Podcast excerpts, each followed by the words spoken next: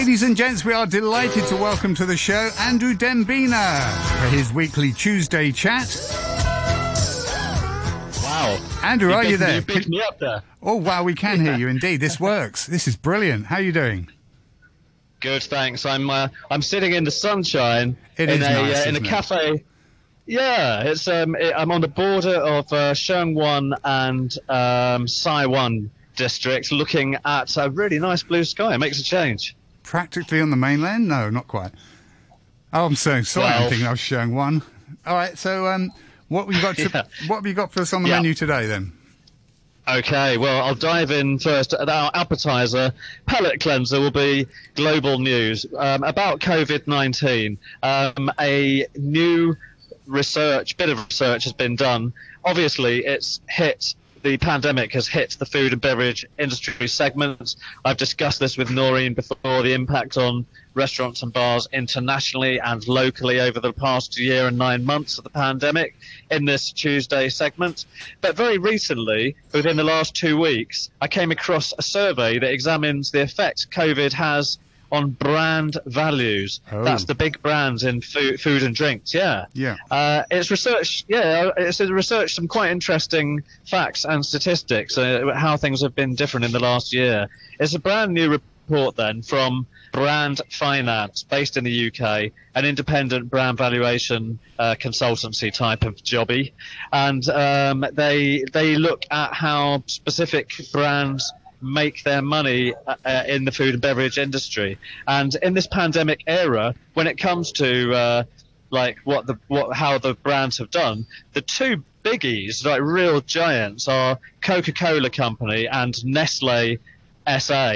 Which uh, SA I think means like limited company in, in certain parts of Europe. Yeah. They really normally they set the bar uh, in global profits from food and drink, but they have suffered according to this report. And to me, I was a bit surprised to learn that because I've been hearing and reporting about some wine companies and other segments of the food industry, uh, food and drink industry, that have managed to have a bumper time during lockdowns or restricted out of home activities. I was going to So say, yeah, I it's thought, surprising yeah, because yeah, um, definitely, I thought so too. Without Yeah, wishing on. to cast aspersions on people's sort of personal habits, I, I would have thought a lot more people have been drinking at home and having more takeaways, which Exactly. involves soft drinks. So food and beverage may Well, not have suffered in, in all departments, as it were. Well, that, that's that's precisely what I was thinking, and uh, it certainly has been the case in a lot of the uh, booze makers, whether it's wine, beer, um, or the harder stuff, spirits. Um, that that has been definitely the case, and I've reported on that previously. But the, the thing is that uh, this report also spotlighted the fact that during the pandemic, uh, a huge amount of pressure has been on food and drink industry logistics. So Ah. supply. Yeah, supply chains and panic buying. Remember when some of our Yes. shelves here in Hong Kong went bare? Yeah. That was bizarre, Um, it- wasn't it? Yeah, yeah. What was it? Was it? Were there, were there supermarkets or places near you that ran out of stuff? Well, yes, because where I live, I live, in, live. I live in Sai Kung, and there's a, a, only one supermarket Okay. within sort of um, spitting distance, and that sort of fair, emptied out fairly quickly once people started panicking because, of course, they come from miles around and they don't want to go into town because they're all paranoid about their health. Yeah. So they head for the local and Yeah. um, empty the shelves. Yes, that was quite strange. Um, we didn't suffer Similar- for too some- long, but Right. it wasn't right. good. Yeah. Yeah, I mean, I, I- found that it, it was similar where I live on an outlying island. Um, also, people didn't want to go into town if necessary, Hmm. so the the uh, yeah the grocery shops did run out of certain things. And when I went into town to do work, and I would go to supermarkets, I also found, of course. Uh, I did jump on the bandwagon and made my first ever loaf of bread during. Oh, really? The, uh, I thought you were going to say you made your yeah, first ever yeah. bulk purchase. Oh no, yeah, that that would that would be quite hard in Hong Kong. I don't know if they have those kind of bulk uh, supermarkets. I've not come across any. But, no, but um, you could have not- just not- emptied not the shelves like everybody else. they wouldn't have stopped you, I don't think. True.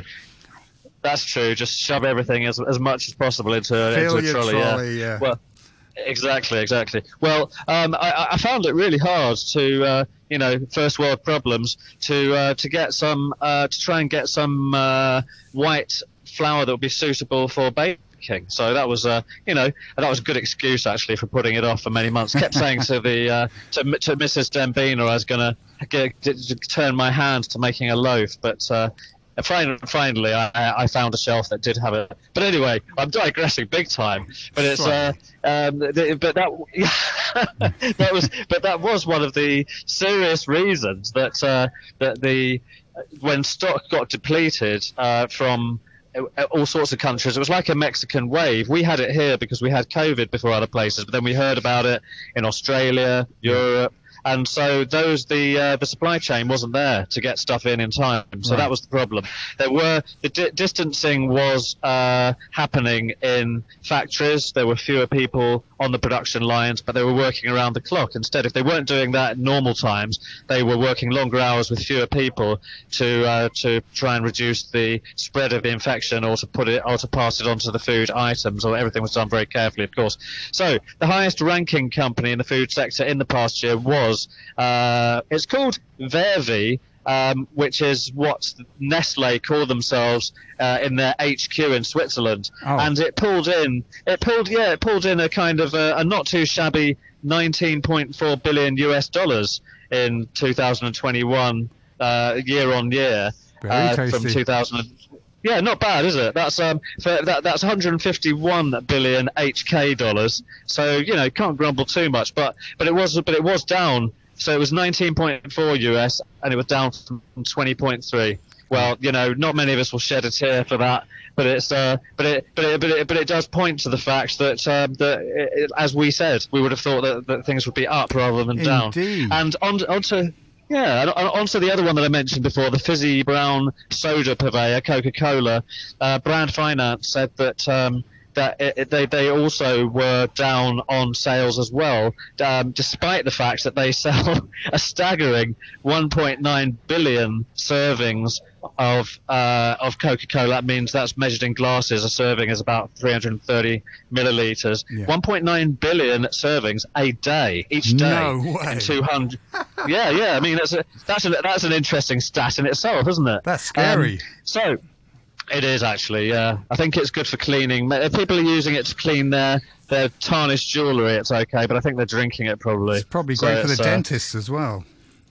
Yeah, it is. Maybe there was a boom in dentistry, but those figures are down from what they normally are. Right. So, anyway, moving on to another topic. Um, the, there's, I was wondering if food and drink festivals were still happening globally because of relaxations or things getting more locked down. So I looked into that this week, and to an extent, they are happening. Australia, no, because they've got locked down in Victoria and other places, and they've had to uh, cancel some food festivals that were supposed to be happening. But the UK, where relaxation has been kicking in for the last couple of weeks. Uh, there's something about to happen. Well, there are a few different ones, but I'm just going to mention one that sounds really appealing actually. Mm-hmm. In Salisbury, in southern England, yeah, it's going to host uh, its annual 10 day food festival very soon in a couple of weeks, taking place in the marketplace and Guildhall Square. I do remember going to Salisbury uh, because I, I, I, did grow up in the UK and went to Devon holidays with my family, and we used to pass through Salisbury sometimes and just have a good look around.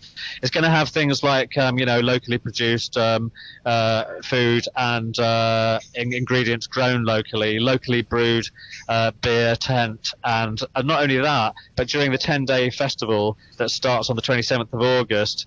Um, the uh, there's going to be live music playing and free outdoor theatre in uh, in the garden grounds of the Salisbury Art Centre, which will uh, also include um, some bands playing in between theatrical events and some complimentary savoury snacks and glass of Pimm's. That all sounds so appealing, doesn't sounds it? Sounds very summery um, as well. Yeah, really nice. Um, and um, but but we have had our own festival of sorts moving on to things local in Hong Kong that just ended yesterday. Yes, the uh, from the 12th. Yeah, exactly. The Hong Kong Food Expo was here between uh, the 12th and 16th, which was yesterday, and it attracted more than 370,000 visitors. So no small wow. event.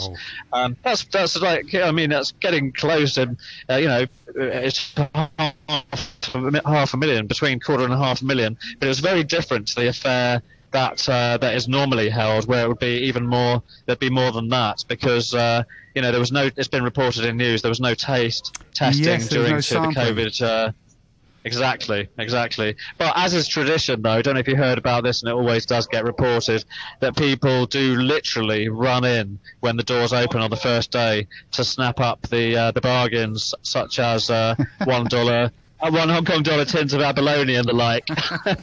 um, it's, it, it's a real, yeah, it's a tradition. And um, exhibitors were actually quite nice, I guess, for those attending, busy dishing out freebies to compensate for the fact that people weren't allowed to taste anything. There were more complimentary things given away, uh, sample packs and so on. Um, and they encouraged people that came in the first few days. They were saying, you know, go try it at at home. And there were people that came back more than once. It was reported by local print media in the Hong Kong Standard, uh, a woman was interviewed who went on the Friday, which I think was day one or two, and the uh, uh, uh, an elderly, a senior-aged woman surnamed Learn, um, had heard about something that had run out in the day that she went there, and she came back uh, the next day and queued for two hours for Oh, what was a uh, yeah, it was uh, yeah, it was an organic chicken dish pre-prepared that uh, that normally cost about 120 bucks, and uh, and she got it for a dollar, and Oh. uh, and that's yeah, that's uh, so there was there were, there were other things going on too. Another woman that was uh, interviewed called Vian Chan gave a full name, unlike the elderly woman, was uh, on a spending spree to compensate for the fact that she wasn't going travelling this year. She normally likes to go to Japan, apparently, according to the report, and she forked out about 600 Hong Kong dollars on Okinawan lime tea and other Okinawan Japanese food products because it's one of her favourite parts of Japan.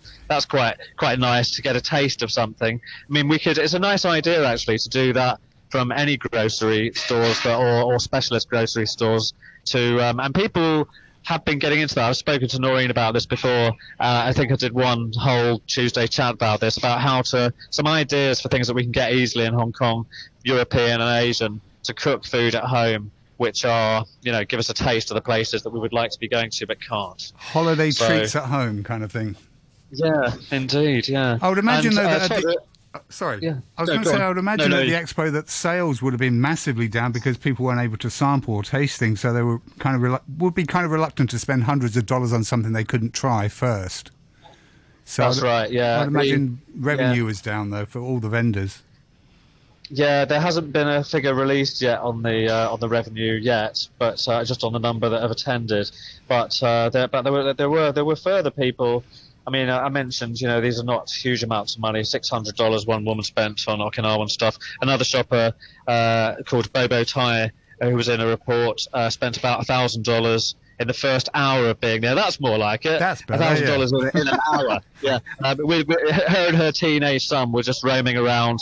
And they bought, and this is quite an eclectic uh, selection for the shopping bag: mooncakes, frozen meat, and Japanese peaches. Oh, there you go. That's a, a that's a varied uh, amount of stuff to take home. Um, so moving moving on, I've got one last thing to mention if I've got time, Todd. Sure, all right? of course So uh, yeah, so so um, something which uh, is uh, a kind of controversial, well, or unusual bit of news. A Hong Kong restaurant owner was uh, in trouble um, about a week or so ago about saying uh, about uh, false pretenses really um, uh, putting down abalone as being in breakfast dishes which included abalone and ham macaroni soup.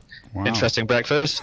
And uh, abalone a- abalone and ham omelets. Um, and he got busted by the Hong Kong uh, Customs Department who had a complaint from the public who was suspicious that the abalone being touted was actually squid Oh, and so, yeah, following up on this fishy report, um, the uh, uh, the customs officer, uh, with a with a very finely tuned palate, I suppose, went in and tasted that, uh, in in his or her opinion, it was indeed uh, squid, not abalone, that was being used in those two dishes. And so, the director of this Chan Chan Tang cafe in Tai Po was accused of supplying food with false trade descriptions Oh. after uh, a uh, that after that operation by one customs officer to find out that squid was definitely in it. I don't know.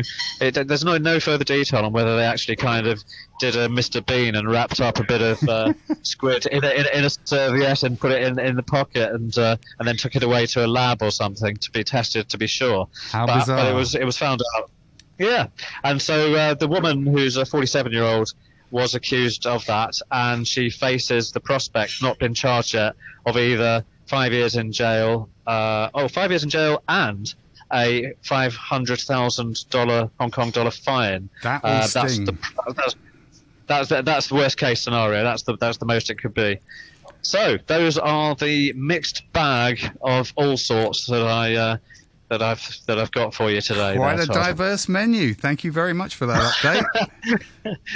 Great Sure. stuff. Okay, good, good, good Great. chat. It, good chewing it over, I should say. Yeah. Fantastic. Okay. Great stuff. Thanks very Thanks, much. Andrew. We'll talk to you again next week, I Cheers. believe.